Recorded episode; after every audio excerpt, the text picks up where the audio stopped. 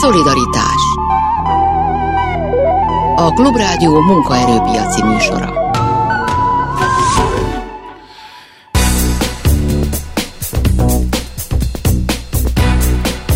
napot kívánok, Sámesz János vagyok. A mai műsorban, legalábbis az első felében a Magyar Szakszervezeti Szövetség nőtagozatának elnökével beszélgetek majd.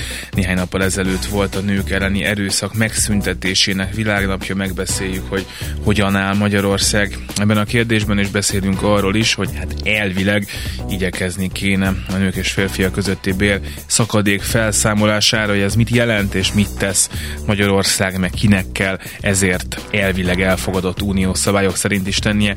Arról is szó lesz, hogy a szülői szabadságot érintő módosító törvényjavaslatról is beszélgetünk majd. A műsor második felében pedig Totyik Tamás a pedagógusok szakszervezetének elnöke jön majd felmondó pedagógusokról, illetve a szakszervezetük népszavazási kezdeményezéséről lesz majd szó. Már is kezdünk. Szolidaritás Méghozzá Herceg Máriával, a Magyar Szakszervezeti Szövetség nőtagozatának elnökével. Köszönöm szépen, hogy eljött. Én köszönöm a lehetőséget. És november 25-én volt a nők elleni erőszak megszüntetésének világnapja, ami persze túlmutat a munkavilágán, de azért nem csak családon belüli erőszak van, meg zaklatás, hanem, hanem munkahelyi is. És Saj... nagyon sokszor én, amikor, amikor a MeToo kérdés előkerült, akkor nagyon sokat beszéltünk arról, hogy persze nagyon fontos mindenkinek a problémája, de valahogy, minthogyha a Békés Csabai takarító nő munkahelyi helyzetével kevesebbet foglalkoznánk, és nagyjából itt, innen akarnám ezt indítani, hogy amikor erről beszélgetünk, akkor gondolunk-e vajon azokra, akik tényleg olyan helyzetben vannak, hogy nem nagyon tudnak felmondani a munkahelyükön akkor sem, hogyha mondjuk a főnökük ezt vagy azt vagy amazt csinálja. Hát igen, nagyon jó a megközelítés. Én, mint a szakszervezeti nőtakozat vezetője, ezzel, ezzel a részével találkozom nagy részt a világnak, és nem csak a takarítónőt, és nem csak a főnök beosztottat, hanem gondoljunk bele, hogy a harmadik fél, tehát az ügyfelek általi vegzálásnak is ki vannak téve a munkavállalók, amire persze az ILO 190-es konvenciója kifejezetten kitér, hogy a munkaadó kötelessége megvédeni a munkavállalóját a harmadik féltől, az ügyféltől. Gondoljunk arra, hogy mondjuk reggel elmegyünk 6, óra, 6 órás vonathoz jegyet vásárolni egy egypénztárba, és mondjuk leköpi a plexit a kedves utas, mert úgy gondolja, hogy már nem fogja elérni a pénztáros jó voltából a vonatot, pedig hát ő ott, ott volt, és a vonat is a helyén volt. E, és akkor ezt most vagy ugye el kell dönteni, hogy ez most vegzálás, vagy sem. Szerintem igen. Ugyanis vagy 12 órában nézem ezt, amit a, ott hagyott a kedves utas, vagy pedig elmegyek és letörlöm, vagy letöröltetem, szóval, hogy ez már önmagában egy lelki psziché, és sajnos nem ő van egyedül, mert aki úgy gondolja, hogy egyébként a bosszúját ott töltheti ki. De néha-néha, nem is olyan néha-néha, olvassunk, mert már az újságírók is átlépnek ezen az ingeren, hogy a BKV-nál a vezetőket, nekem mesélte troli vezető nő, hogy éjszaka a ligetben egy fordulónál egy fegyvernek látszó tárgyat tartott a fejéhez egy kedves utas idézőjelbe itt mutatom. Tehát, hogy azt kell mondjam, hogy fura dolgokat vagyunk képesek, vagy ilyet hallunk, hogy ugye a, a villamoson megverték egymást az utasok, odalépett a vezető, hogy segítsen, vagy szétválasz őket, de a végén őt verték el kollektíven. Tehát, hogy azt kell mondjam, hogy van ennek sokfajta. És azt kell mondjam azt, hogy az irodában a legjobb játszma, ez a pszichés játszma, amikor a, a vezető vezető visszaél a hatalmával, és persze semmilyen fajta olyan szó el nem hagyja a száját, ami őt be lehetne perelni, de pszichés teher alatt tartja a munkavállalót, vagy megjegyzéseket tesz, ilyen finomakat, hogy hát akkor ezt az anyagot át kéne egy kicsit még dolgozni, mert nem jó, majd hozd vissza, és majd akkor... Tehát, hogy van ennek a játszmázásnak nagyon-nagyon sok dolga, de tudok én olyat nagy irodában, ahol most ugye divatok ezek a nagy nyitott irodák, ahol kiközösítik mondjuk az egyik munkatársukat, hát annak a vége azért komoly pszichés betegség is tud lenni.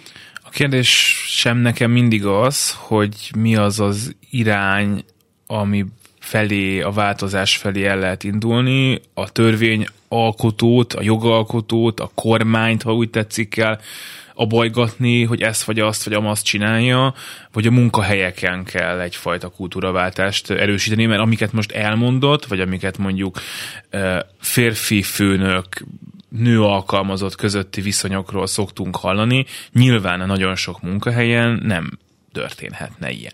Hát egyáltalán egyetlen egy munkahelyen se történik. De ezt úgy értem, hogy nem is történik, mert hogy az ott dolgozók bizonyos dolgokat nem fogadnak el. Ez két irány. Egy, a, a ratifikálni kellene magát ezt a nemzetközi ILO egyezményt, ez az egyik.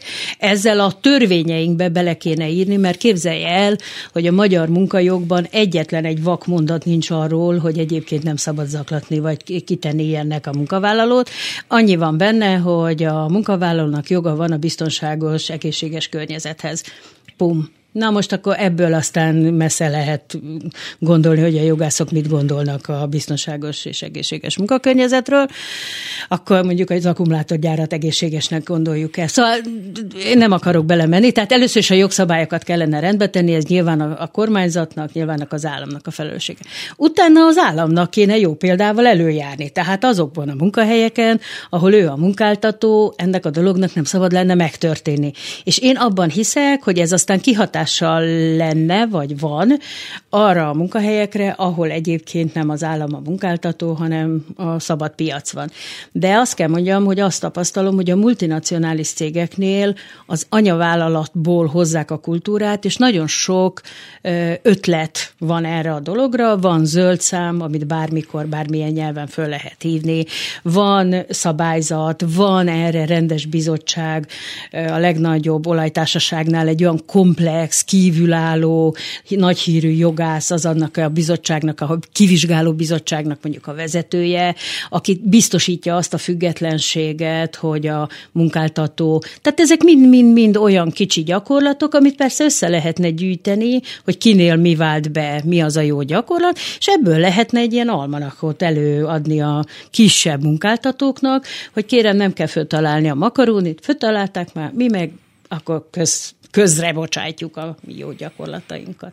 És arról mondjuk lehet tudni, hogy amikor mondjuk egy nő a cégénél odafordul a HR osztályhoz, vagy felhív egy ilyen telefonszámot, hogy velem ez meg ez történt, akkor ennek milyen sokféle következménye Uf, lehet? Meddig van műsoridő?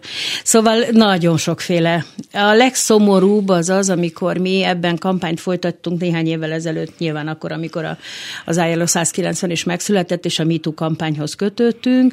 A felmérésünk sajnos azt mutatta, amit a szakszervezeti nőtagjaink között végzett el az idea nekünk, hogy elfordulunk tehát nem vagyunk támogatók, és ez talán a legnagyobb morális probléma, hogy ha egy nő bajba kerül, mindenki tudja, hogy az a főnök az milyen, vagy mi, mi volt, vagy hogyan volt, de az a támogató közeg nincs meg, ami, ami oda lökné, és azt mondaná, hogy figyelj, bátorítalak, menj, és állj ki magadért, hogy egyre több olyan példa legyen, ami elrettent.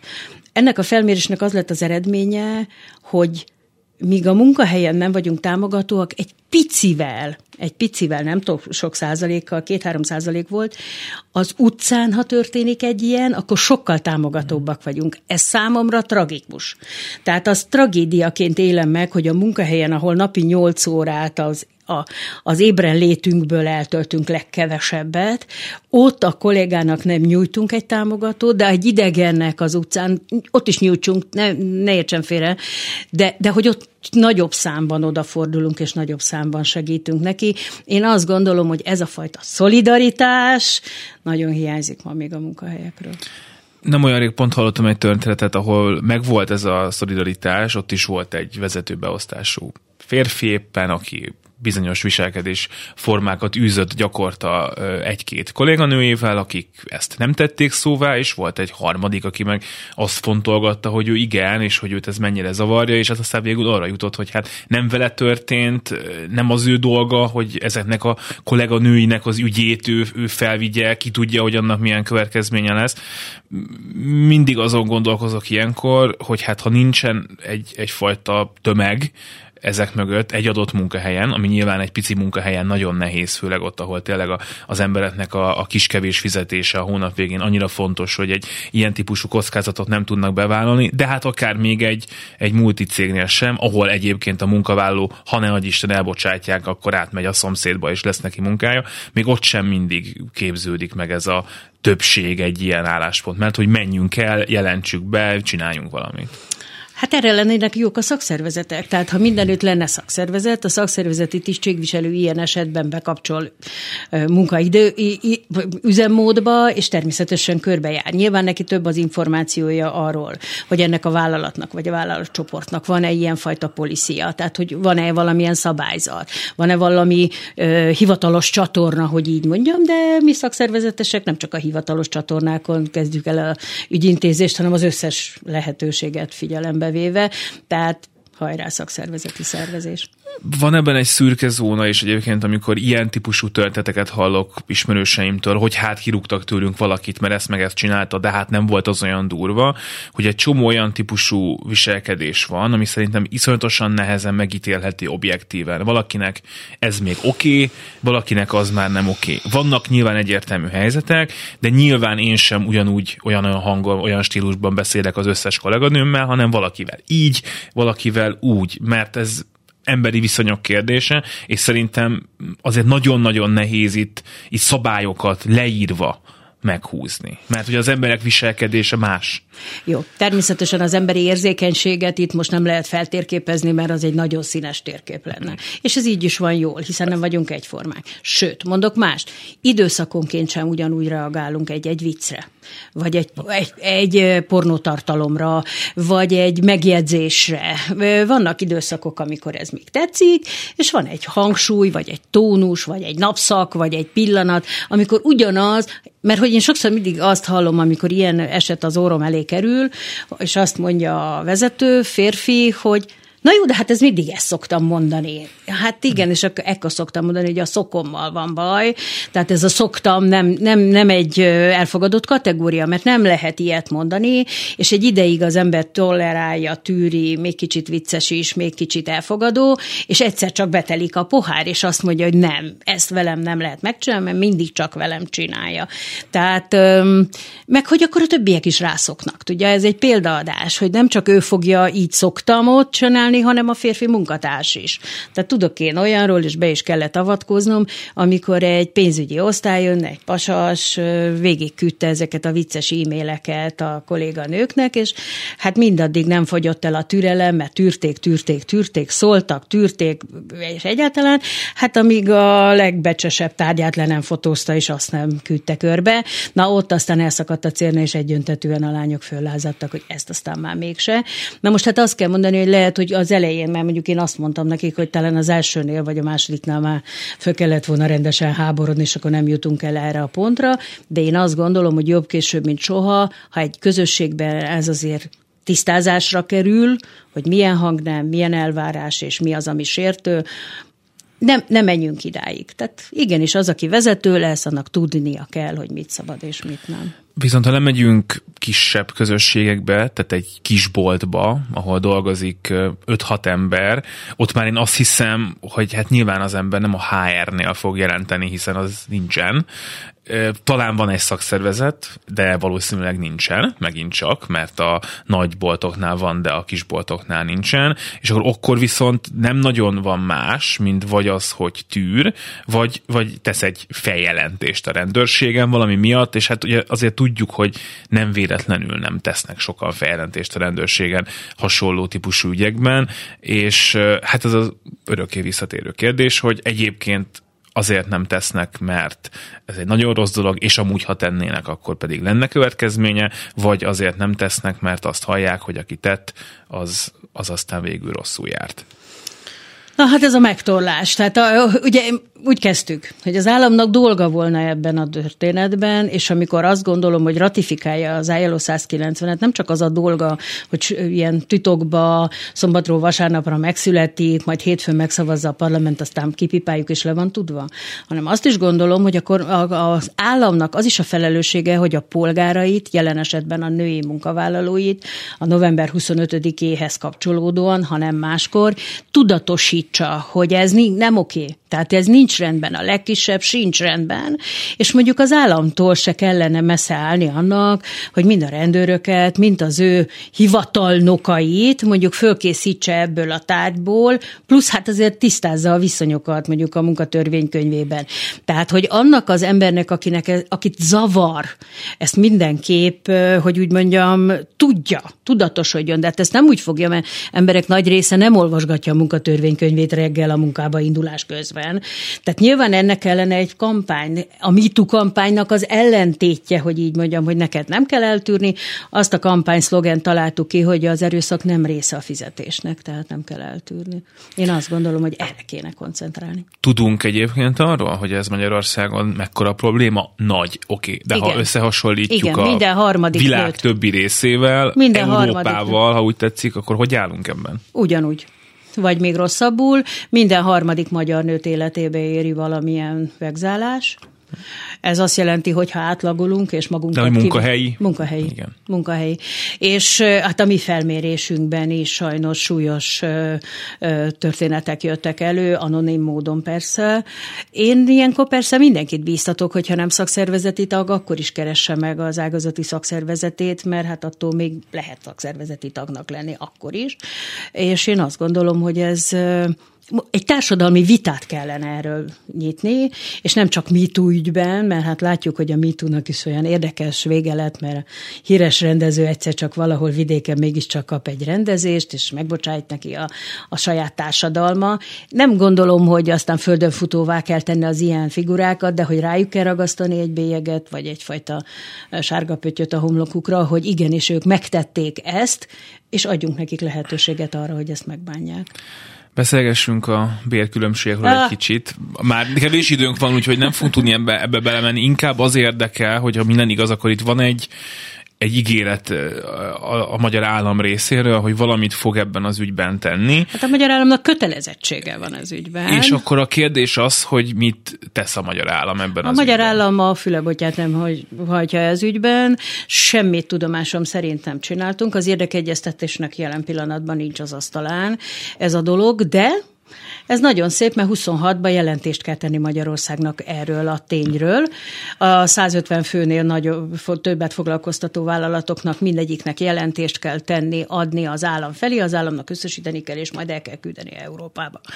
Na hát ahhoz, hogy ne legyünk a szégyen listán, hogy egyáltalán tudjuk, hogy miről van szó, én azt gondolom, hogy a munkáltatók nagy része nek fogalma nincs arról, hogy mit jelent az egyenlő értékű munkáért egyenlő bér, mert még ez a, ugyanabban a munkakörben ezt még csak értjük, uh-huh. de az értékű munkáért ez szerintem a munkáltatók többsége nem tudja, tisztelet annak, aki természetesen már rég foglalkozik ezzel, és amikor a statisztikát be fogja jelenteni, a szerint, a metódus szerint majd, amit az államunk megmond, akkor egyébként ez nagyon-nagyon szégyen teljes fog lenni véleményem szerint, mert sajnos azt tapasztaljuk, hogy közel 20% Magyarországon a bérkülönbség, 16 úgy általában, de pont azokban az életkorokban ez a 35 és 45, 45 és 55 között, amikor meg kell teremteni az egzisztenciát, amikor föl kell nevelni a gyerekeket, amikor el kell végezni az iskolákat mondjuk az elején. Tehát azt kell mondjam, hogy pont abban a masszív időszakban, amikor egyébként a legnagyobb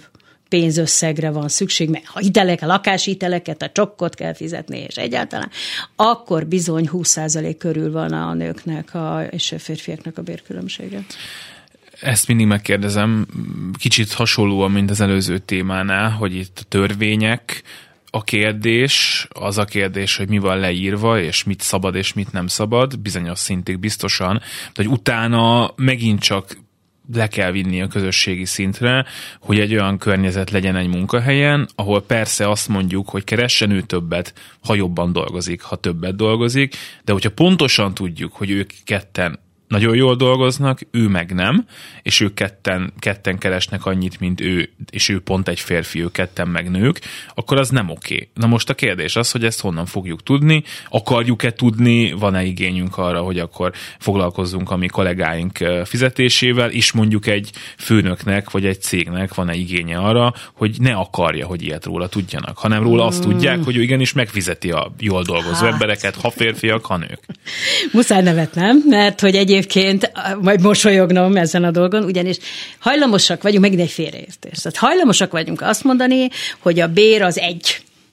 Szerintem van egy bér, és vannak ösztönzők. És az ösztönzőben igenis pontosan különbséget lehet tenni a jobb, jobban dolgozó, vagy a kevésbé jobban dolgozó. Én azt nem értem soha, amikor a munkáltatók ugyanezt a kérdést nekem szegezik, hogy a rossz munkást az miért fizessen meg. A rossz munkást nem kell megtartani. Á, elnézést kérek, szóval ha ő maga mondja róla, hogy rossz munkás, kettő. Én azt gondolom, hogy nagyon fontos lenne a nyilvánosság. Tehát Igen. az, hogy tudható legyen, ezt az irányelv elintézi. Az irányelv azt mondja, hogy már akkor is nyilvánosságra kell hozni, hogy mennyit ér ez a munkakör, amikor meghirdetik. Ez egy tiszta történet, mert tudom, akarom, nem akarom, el tudom dönteni. Pont erről beszélgettünk a barátnőmmel néhány hete, hogy hát a legnagyobb álláskereső honlap azt mondja, hogy hát ő nem teheti azt Ez meg, nem igaz. A... Igen. Ez nem igaz. Ebbe a csapdába mi szakszervezetek is belementünk 33 évvel ezelőtt, és rágjuk ezt a csontot. Én azt szoktam mondani, hogy az a munkáltató, aki erősen ragaszkodik ahhoz, hogy ő titkosan kezelné a béreket, az maga is szégyelli hogy mit fizet a munkavállalóinak, mert hogy egyébként a kampányban, amikor a nőtagozat kampányolt ebben a kérdésben, vagy ebben a témában, akkor egyszer csak elém tették a postának az ilyen háromra hajtogatható kis színes, szagos, nagyon gyönyörű kis szórólapját, hogy benne volt, hogyha ilyen végzettséged van, akkor ennyi a kereseted, ha érettségid vagy szakmunkád, ennyi a kereset, és ha a gépkocsit vezetsz, pedig ennyi. Tehát a munkáltató csak akkor kényes erre a titkosságra, ha éppen a kedve úgy tartja, de hogyha egyébként szüksége van arra, hogy a munkavállalók tényleg jelentkezzenek nála, és tényleg a legjobbak jelentkezzenek, akkor nem szégyenlős ez ügyben. Van egy hát olyan változás Magyarországon az elmúlt években, hogy egyrészt munkaerőhiány lesz, tehát a vállalatoknak tényleg küzdeniük kell a, a dolgozókért, másrészt azt is tudjuk, hogy a nők közül többen lesznek diplomások, és egyre több diplomás nő lesz arányaiban, mint férfi, ez már ma is így van ebből az is következhetne, hogy a dolog részben magától is meg fog oldódni, nem fog megoldódni, tudom, de javulni fog a helyzet, mert egyszer oda mennek a nagyon jól képzett női munkavállalók, és azt mondják, hogy hát ne viccelj már, ennyiért nem. Jó, hát ez, én, én is ebben reménykedem. Egy, hogy tudatosabbak lesznek a nők, mert jelen pillanatban azért kevésbé tudatosak. Mi nők genetikailag úgy vagyunk összerakva, hogy mindig a biztonságra törekszünk, tehát aláígérünk a bérigénynek, különösen, ha nem tudjuk, hogy mennyit is kérhetnénk. Tehát aláígérünk azért, hogy biztosan megkapjuk az állást, mert szükségünk van rá, mert egyedül neveljük a gyerekeket, tehát csak hozzáteszem azt a statisztikát, hogy a ma gyerekeket nevelők 40% 40% a gyerekeknek egyszülős családban nő, és hogyha annak a túlnyomó többsége nő, akkor egy egy, egy anyuka gyerekekkel, vagy gyerekkel, vagy gyerekekkel van erre Azt a mindig szoktam mondani, bocsánat, egy ilyen amerikai statisztikát láttam, nem gondolom, hogy a magyar nagyban különbözne, hogy a legszegényebb ember átlagban az egy gyerekét egyedül nevelő Igen. nő. Egy gyereket nem nevelő nő és egy gyereket nem nevelő férfi között sokkal kisebb a különbség, csak hát ugye nagyon sok egyed, egyedülálló Ez 40 százalék Magyarországon, ami rémisztően sok, és ezek után még ha hozzáteszük, hogy kevesebbet is keres, de azt már legalább megmagyarázza ez a statisztika, hogy miért ígérünk alá, tehát miért vállaljuk el kevesebbért is. De mondok mást, a CEU annak idején kikutatta hogy miért vállalják el a menedzsernők tehát mm. azok, akik egész magas beosztásba is gondolnánk, hogy egy komoly tudatossággal rendelkező nők a magas beosztásokat sokkal kevesebbért, és fogózzon meg 50% ért is kevesebbért. Csak azért, mert már annyi lemondás van az életükben, mire eljutnak ehhez a küszöbig, hogy egyszerűen ahhoz, hogy a névjegykártyájukra ki legyen írva az a pozíció, akár még 50% kal is kevesebbért elvállalják. Mi az, amit itt lehetne tenni? Az például nem tűnik egy őrült elvárásnak, hogy nem azt kell nyilván kitenni az ablakba, hogy Kovás Lajos mennyit keres nem, nálunk, nem, nem, nem, nem, de hogy azt talán lehetne törvényileg szabályozni, hogy oké, nem lehet álláshirdetést feladni, ha nem mész bele egy értékelhető bérsávot legalább, és egyébként vannak országok, ahol amúgy ilyen típusú szabályok vannak, hogy egyébként jelenjen meg valahol egy Excel táblázatban, hogy a mi nálunk dolgozó ilyen típusú munkakörben lévő emberek, nyilván ez a nagyobb váltóknál jobban megvalósítható, mert ott több ember van egy munkakörben, tehát nem derül ki, hogy kiről van szó, hogy, hogy ők mennyit keresnek. Tisztelt szerkesztő úr, ez az EU direktíva. Az EU direktíva előírja az álláshirdetésekben való megjelenítést. Kettő, az én álmom, mint szakszervezet nőszervezetének a vezetője, az az, és ezt a kampányban annak idején a Novák Katalinnak még miniszter korában elmondtam, hogy az igazán finanszírozhatná az állam, hogyha lenne egy felület, amin egyébként az APEC tól minden hónapban megkapott béreket be lehetne tenni, tehát behúznák alá, és az az álláskereső nő, férfi, bárki, aki oda fölmegy, meg tudná találni azt a pozíciónak a körülbelüli bér igényét, vagy a bér lehetőségét, a valóságos bérlehetőségeket, amelyek számára egy eligazítást adnának. Hát az állam nem volt rá akkor se, vagy a miniszterasszony nem volt akkor rávevő, most pedig az államnak szerintem kutya kötelessége lenne egy ilyet tartani, vagy egy ilyen segíteni a munkavállalót. Még egy utolsó kérdés, ugye vannak mindenféle nyugati példák arra, hogy milyen típusú próbálkozások vannak ennek a bérkülönbségnek a csökkentésére, és abból szerintem biztosan lehet tanulni, és nekem azért azért az is látszik, hogy ha valami túlszabályozás van, az nem biztos, hogy mindig jó a nőknek. Tehát, hogy nagyon kell ezzel vigyázni, hogy mit és hogy írunk be egy törvénybe, meg mit és hogy várunk el a, a munkaadótól, mert azért könnyen oda is kifuthat, hogy akkor valaki azt mondja, hogy hát jó, hát akkor, akkor inkább férfiakat veszek fel, Hajrá. mert azokkal nincs annyi gond. Hajrá! Ezért azért mosolygok, mert a jelen pillanatban így kezdte két mondattal ezelőtt, vagy két kérdéssel ezelőtt, hogy, hogy kevés a munkaerő. Én azt gondolom, hogy teljes mértékben átvették. Tehát lehetőségek keletkezett a nőknek ez ügyben, mert amikor a férfiak elfogynak a munkaerőpiacról, akkor a munkaadó már mindegy, hogy ki csak végezzel, amíg a nők is jöhetnek. Tehát ez biztos segíti a munkaerőpiaci létünknek a, a, a, a, a, a megerősödését.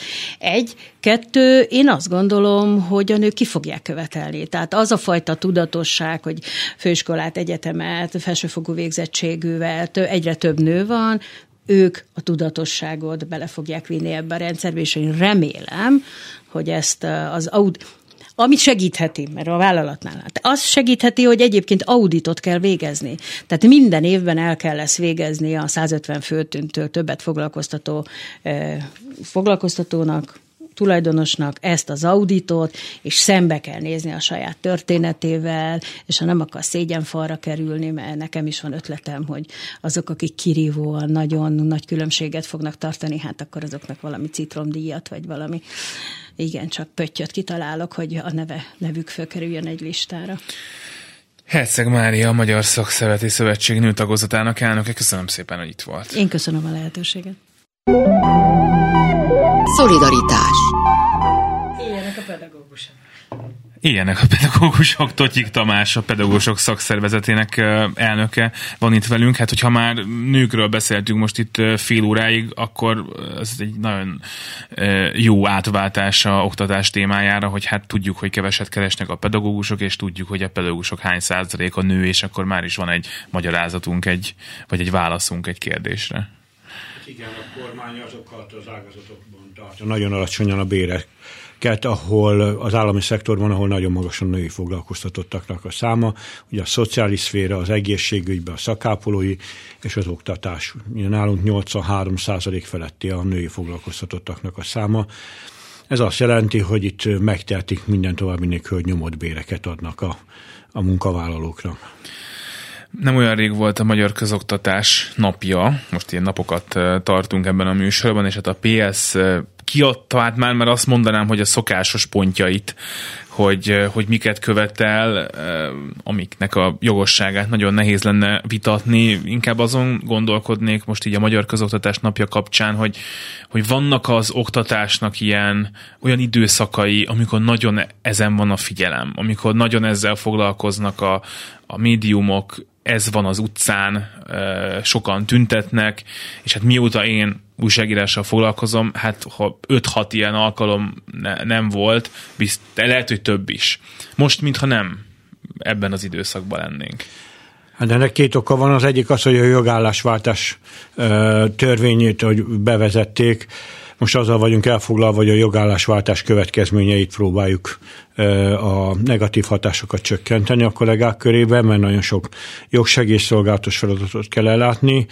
Ez az egyik része, a másik része pedig, hát a kormány tisztességen megbüntetett bennünket, tehát mi is most a túlérésért küzdünk, hogy a a tagdíj levonásnak a munkáltató által történő tagdíj levonását megszüntette, és nekünk ehhez most alapszabályt kell módosítani, e, a tagdíjbeszedési rendszeren változtatni kell, tagsági felülvizsgálatot kell tartani. Hát ez nem egyszerű hercehúrca ebbe a, a, az időszakba, de egyébként a közoktatás napján került közleményünkbe azért e, úgy vagyunk vele, hogy január 31-ére, e, ha nem fogunk tudni a kormányal a tárgyalásokat megkezdeni és egy látható változást elérni, akkor újabb sztrájknapot fogunk kitűzni, ha a terveink és a testületeink is jóval hagy ezt. Beszélgessünk erről a két mostani feladatról. Mekkora probléma a jogállásváltás azoknak, akik bent maradtak a rendszerben, tehát tanítanak ma is, ugye hát ők most egy ilyen átmeneti helyzetben vannak lényegében ugye a következő évig, és mekkora, probléma azoknak, és mekkora jogsegélyre van nekik szükségük, akik viszont elhagyták a, az oktatást. Hát maradjunk a pályán maradók ö, körébe elsősorban. Számukra az, hogy a, a távozó kollégák részére a túlmunkákat hogyan számolják el, hogyan fizessék ki. Ugye, mert ezek már tartósan távol lévő kollégák, ezeket úgy kellene kifizetni a kollégáknak, hogy ez már nem eseti helyettesítés, ami az ingyen munkába tartozik, hanem rendes túlmunkaként kellene kifizetni. Aztán a... Ki is fizetik? A, hát nagyon kevés helyen, tehát pontosan ezért van ez a a, a jogsegélyszolgálatunk, hogy ezeken változtatni tudjunk. Aztán a másik, ami nagyon fontos, hogy a pályán maradóknál nagyon sok esetben rosszul számolták ki a, a várható bérüket, ugye azok, akik most mesterpedagógusok lettek, és a táblázatukban jóval alacsonyabb bért kaptak, mint amennyi járt volna számukra, nagyon sok kollégától, a pedagógiai asszisztensektől elvették a gyógypedagógiai pótlékot, és akkor ezekért is külön-külön kellett harcolni, hogy ezeket most itt e, visszakapják a kollégák. Ez a másik része, és hát ugye nagyon sok helyen a távozó kollégák miatt új tantárgyfelosztás kellett. Januártól ismételten egy újabb tantárgyfelosztás van és hát készülünk arra, készítjük el a kollégákat arra is, hogy az átvezényések megtört, vagy felkészítjük őket, hogy vezényelhetők lesznek, és ennek a következményeit is próbáljuk felmérni, hogy akkor az úti költségtérítést hogyan kaphatják meg tisztességesen és hogyan védekezhetnek ez ellen a vezénylés ellen. Maradjunk még a maradóknál, ez, ez mekkora többletmunka, nyilván iskolája válogatja, de gondolom, hogy azokat, akik elmentek, azokat kívülről pótolni nem nagyon lehet el. Tehát magyarán, hogy itt rengetegen dolgoznak többet, mint eddig. Egyértelműen a látszik a magas túlorszámba is. Két régió van, illetve két kategória van tulajdonképpen, ahol nagyon magas a túlmunka, szám, ez a budapesti és fővárosi mm. pedagógus kollégák, és a hátrányos helyzetű településeken dolgozó kollégáink. Tehát itt, itt érezhető és tapintható a pedagógus hiány. Annyira tapintható, hogy most már külön fejvadászok vannak a egyetemeken és főiskolákon, ahol az utolsó éves hallgatókat mm. arra próbálják rábeszélni, hogy levelező szakra menjenek ki, és akkor gyakornokként álljanak munkába, és hát próbálják minden eszközet És munkába állnak? Van, akik munkába állnak, nem tömegesen, de egy jelentős szám van, és hát külön fejvadászat indult a nyugdíjasok irányába, hogy ezeket a kollégákat visszahozzák. Ez egy nagyjából 9000 fős gárda. Akik... Hát most borzasztóan cinikus leszek, de egy még iskolába járó tanár palánta esetében még lehet, hogy jól is jön ki a oktatási rendszer abból, hogy őket behívják tanítani az utolsó évükre, mert hát ott maradnak utána később, különben lehet, hogy el se kezdték volna a pályát. Hát vagy elijesztik őket. Ez a másik lehetőség. Tehát mert olyan szembesülnek azzal a, a, a válsággal, ami egyébként most az oktatás szemben, a túlterheltséggel, a túl adminisztráltsággal, arról nem is beszél, vagy az a tantervi szabályozás, ami van, az a mai fiataloktól rendkívül távol áll. Tehát ez a sztálinista megmondjuk, hogy egy irányba, csak erre egyenruhába lehet menni, ez nem a mai fiatalok számára van kitalálva. Arról nem is beszélve, hogy az alfa generáció, aki bekerül, bentül most az iskolapadba, alsó tagozatba, azoknak teljesen más módszertan kellene, mint amit most megkövetelnek, és ebbe vért is ízadnak a kollégáink. Majd erről is eh, lehet, hogy lesz eh, időnk beszélni. A nyugdíjasok jönnek egyre többen. Vannak statisztikák a KSH-nál arról, hogy több lett Magyarországon a munkavállaló, mint volt.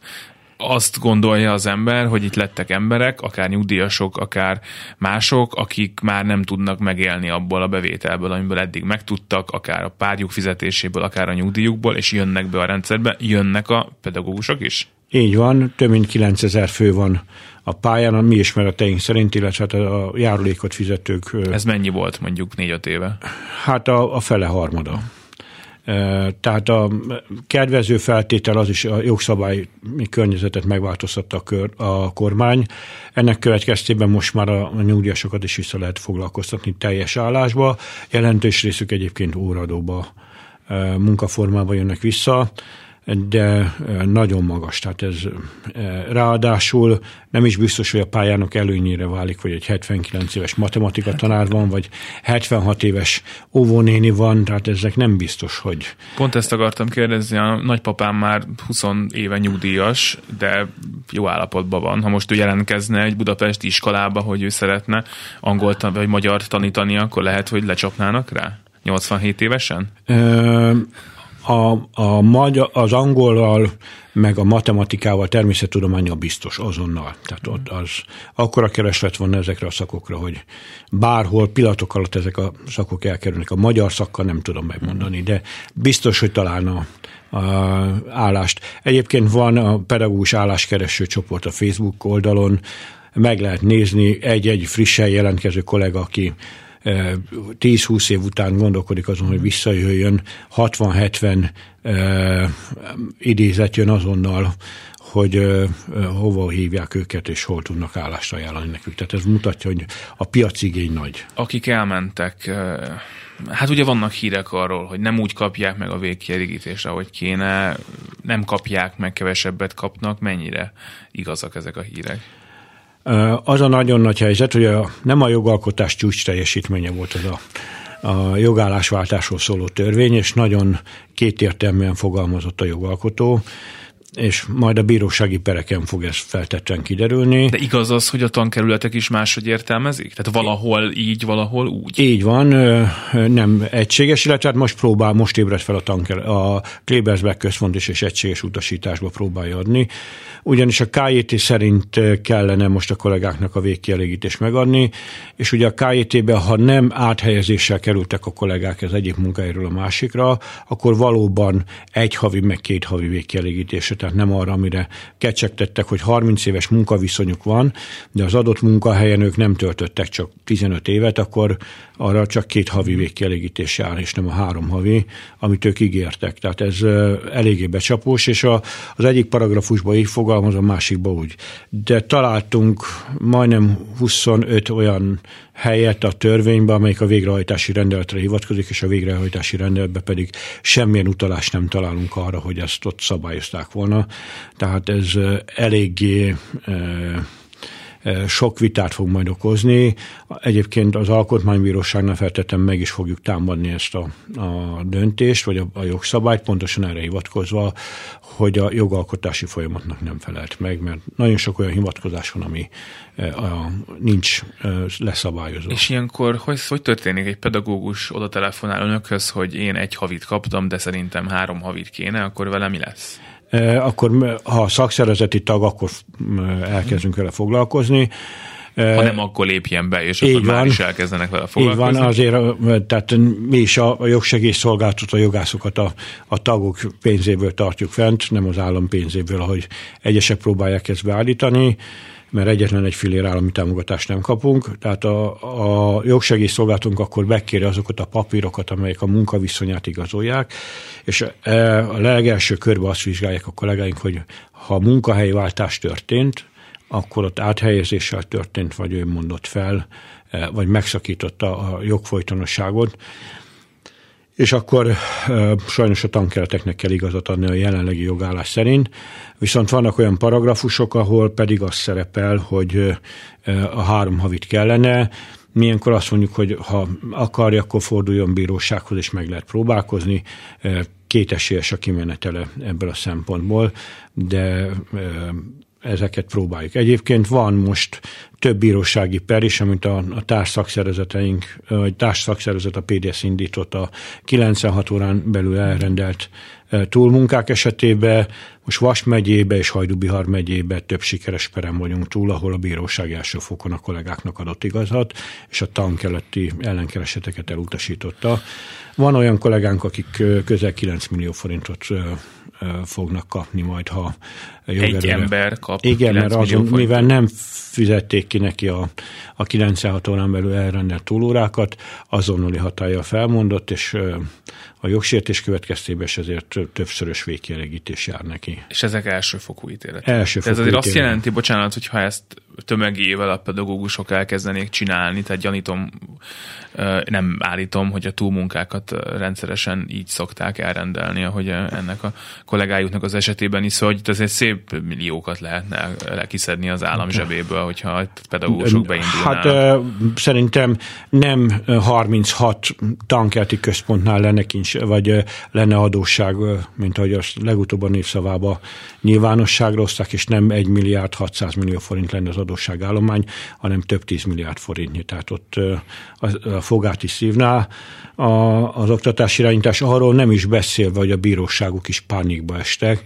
mert 146 eset volt például Vas megyébe, ahol a kollégák pereltek, tehát az a bíróságnak is egy komoly leterheltség. Korábban is voltak ugye ilyen túlmunkaperek, most azoknak a bérét, akik, akik helyettesítik azokat a kollégáikat, akik elhagyták az iskolát, ott most kifizetik rendesen, vagy részüket, részét nem? Hát Ez mivel november 1-től nincsenek a kollégáink, a novemberi túlmunkákat majd januárba fogják uh-huh. megkapni, majd ott ki fog derülni, hogy ezt melyik kategóriába sorolják, az biztos, hogy az a tankeltvezető vagy az intézményvezető, aki eseti helyettesítésbe sorolja, az törvénysértést követel, mert a törvény egyértelműen azt mondja, hogy tartósan lévő esetén nem lehet eseti, eseti helyettesítés az, hogy megfázott a matek tanár, és be kéne most Így menni van. a matek valakinek megtartani, az, az, azért nem kell akkor fizetni Így rögtön. Van. És ez 60 óra, Igen. vagy 30 alkalom, ugye december 31 30 alkalom, de ha nincs matek tanár, és ezért tartsd meg az óráit, az nyilván nem ez a kategória. E, de ez a, tehát ha tartósan hát nincs tanár, igen, igen, akkor igen, ott akkor azt fizetni kell. Csak hát sumákolnak a tankeretvezetők is, hogy az intézményvezetőkre nyomás gyakorolnak, hogy minél több pénzt takarítsanak meg. Hát ez az 1,6 milliárdos eladósodottság, ez egy hihetetlen nagy érték.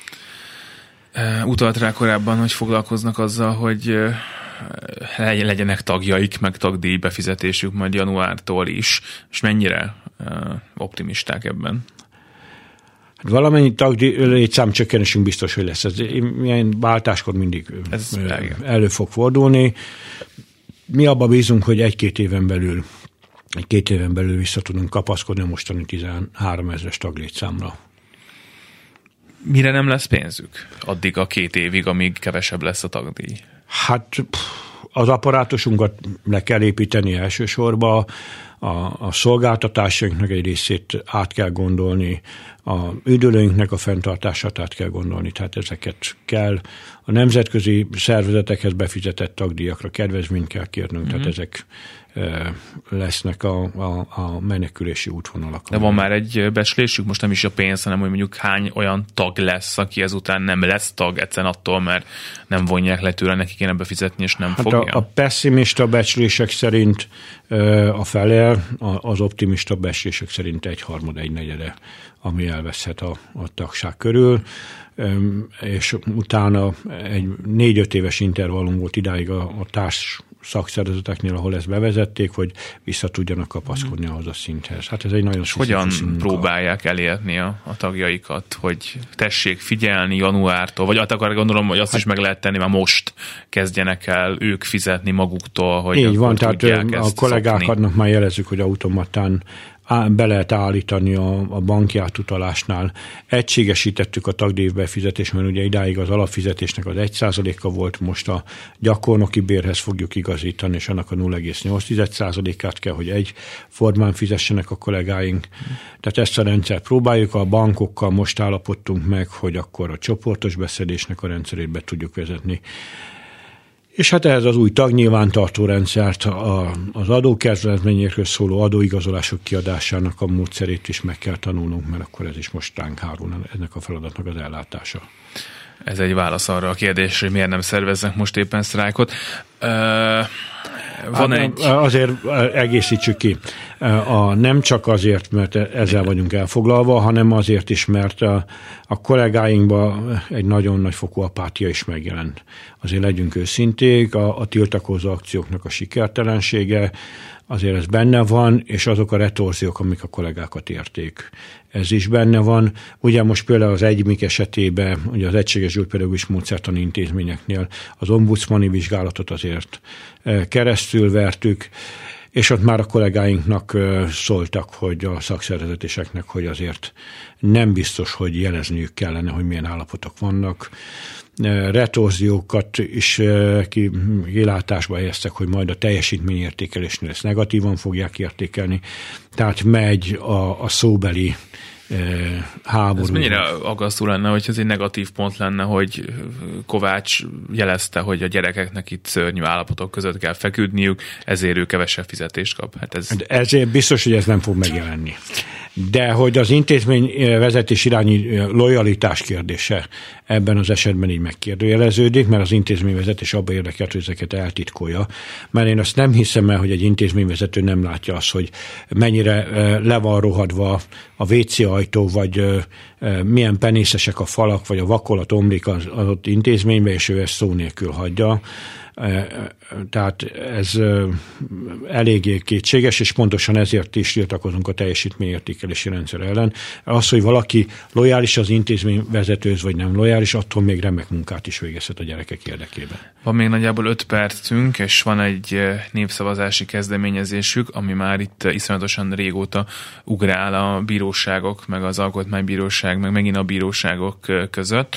Most, hogyha jól értem, ott tartunk, hogy az alkotmánybíróság azt mondta, hogy ezek a kérdések nem jók, és azt mondta a kúriának, hogy gondolja át újra, a kúria átgondolta újra, és azt mondta, hogy ezek a kérdések, kettő kérdésről van szó konkrétan, amit a kúria átengedett oktatásügyi népszavazási kérdésről, hogy ezek rendben vannak. Most akkor megint várjuk, hogy névtelen valaki ezt megtámadja az alkotmánybíróságnál? Hát, ahogy a Fidesz ismerem, ez egyértelműen ez fog bekövetkezni. Egyébként az Alkotmánybíróság nem a kérdések jogosságát és helyességét támadta meg, hanem azt, hogy a állampolgár nincs kellő információval nem rendelkezik kellő információval az, hogy eldönthesse ezeket a kérdéseket. Mondjuk ez nagyon érdekes, hogy a, a gyerekeknek az óraszámát 30%-kal csökkentsék, ami, vagy ö, három órával csökkentsék, ami a, a köznevelési törvényben meg van határozva, hogy ezt egy szülő el tudja dönteni, vagy nem. Azért ez egy érdekes Három elvetés. tanórával kevesebb legyen a gyerekednek, vagy nem. Hát Igen. szerintem ezt értem. Igen, tehát ez, ebben nem tudom, hogy milyen kompetencia hiányal szenvednek még a nagymamák. És a kúria is úgy gondolja. Akkor, Így van, a kúria is azt mondta, hogy ezek egyértelmű kérdések. Melyik a másik? A másik kérdés pedig az, hogy a helyi tantervekben szereplő óráknak a 30%-áról a pedagógusok hmm. dönthessenek, hogy a helyi igényekhez hozzá lehessen igazítani a, az oktatás módszertanát és tartalmi részét. Ugye ez most 10%-os értéken van meghatározva. Uh-huh. És hát itt is az állampolgár nem tudja eldönteni, hogy akkor a helyi igényekhez hozzá lehet igazítani az oktatás módszertanát, vagy nem lehet. Tehát ez, ez megint olyan mondva csinált, ráadásul a, a nagyon érdekes volt a kúria érvelése is, mert a gyermekvédelmi névszavazásra hivatkozva mondta azt, hogy ha a gyermekvédelmi névszavazás esetében az Alkotmánybíróság ezt átengedte, akkor ezeket is át kell engedni, mert ugyanazzal a kérdésformával és tartalommal jelent meg. Hát igen, ez egy érdekes kérdés, hogy nem, igen, nem biztos, hogy azokat a népszavazási tagjai. kérdéseket át kellett volna engedni. Jó, mi lesz most ezekkel a dolgokkal? Tegyük fel, hogy az alkotmánybíróság most másodszorra már a saját álláspontjának megfelelően a kúria hozott egy újabb döntést, erre az alkotmánybíróság nem tud más tenni, mint azt mondani, hogy hát jó, hát akkor meghajlunk, és akkor tényleg értjük ezeket a kérdéseket, tessék népszavazási kezdeményezést akkor csinálni. Akkor mi történik? Hát. Egy olyan PS-szel, amelyik éppen azzal foglalkozik, hogy a tagjainak csak a harmadát veszítse el, és ne a felét. Az a PS azért van annyi erőforrás, hogy ezeket a kérdéveket alá tudja majd irattatni, illetve azt érezzük, hogy a civil társadalom részéről is egy nagyon nagy támogatottságot élvezne ez a kezdeményezés, tehát az oktatásban érintett civil szervezetek és partnerek, a diákokról nem is beszélve, ők nagyon lelkesek azért, hogy 30%-kal vagy heti három órával csökkentsük a, a heti óraszámokat, tehát ezek be lennének szövetségeseink bőven akik segítenének ebben. De azért ennyire ne szaladjunk előre, mert a játék kezdődik előről, tehát a, a közönyben, ha meg fog jelenni ez a kúriai döntés, akkor 8 napja van egy állampolgárnak, hogy ismét megtámadja az alkotmánybíróságnál, 30 nap van, hogy az alkotmánybíróság újabb döntés hozzon, és ha az alkotmánybíróság ismét elutasítja, akkor van 90 napja, azt hiszem, a, a kúriának, hogy ismét fel. Tehát ez egy nagyon hosszú menet lesz még, hogy ez a, a végére érünk, és a népszavazási kezdeményezés fejlesztést eh, el tudjuk kezdeni. Ráadásul, ami külön érdekesség lesz, ha most elengedi az Alkotmánybíróság ezt a népszavazási kezdeményezésünket, akkor a népszavazás pontosan az Európai Uniós választások időpontjára beleesne, tehát akkor meg lehetne tartani. Ugye ez most már jogszerű, legutóbbi népszavazás és a választás egy napon ilyet lehet Így csinálni. Van, igen. Tehát ezért is érdekes lesz az, hogy a, a, most az Alkotmánybíróságon hogy fogják megtámadni, és akkor lesznek annyira galádak, hogy a nyári szünet kellős közepére átengedik majd ezt a népszavazást. Őszintén hisz abban, hogy ezt lehet Magyarországon, hogy lehet olyan ebben az országban, hogy az állampolgárok az oktatás kérdéseiről véleményt nyilváníthatnak egy népszavazáson? Miért ez a kormánynak az egyeduralmi része? Tehát csak a kormány dönthet erről. Én azt gondolom, hogy elég felnőttek a magyar állampolgárok, hogy ezekről döntessenek. Egyébként az is hozzá szeretném tenni, ha ismételten el fogja messzelni az alkotmánybíróság, akkor az Európai Bírósághoz fogunk fordulni az állampolgári jogok gyakorlásának korlátozásában. Hát az megint csak nem azt jelenteni, hogy itt holnap után népszavazás lesz. Egyértelmű, tehát nekünk türelemmel várni kell, de mi azért a puskaport szárazon tartjuk, és készülünk erre, hogy ezt meg tudjuk csinálni. Nagyon szépen köszönöm, hogy itt volt. Én köszönöm a megkeresést. Totyik Tamás a pedagógusok szakszervezetének elnöke volt a vendégünk. Nagyon szépen köszönjük a figyelmüket a műsor elkészítésében. Gerendai Bals Ágnes szerkesztő kollégám és Horváth Ádám technikus kollégám vettek részt. Nagyon szépen köszönöm nekik is a segítségüket. Önök maradjanak a Klubrádióval, jönnek a hírek, aztán pedig a szokásos műsorok. Timár Ágnes Bolgár György, majd pedig Színes Sándor helyett én fogom önöket az esti gyorsban várni. Köszönöm szépen a figyelmüket, minden jót! Szolidaritás A Klubrádió munkaerőpiaci műsorát hallott.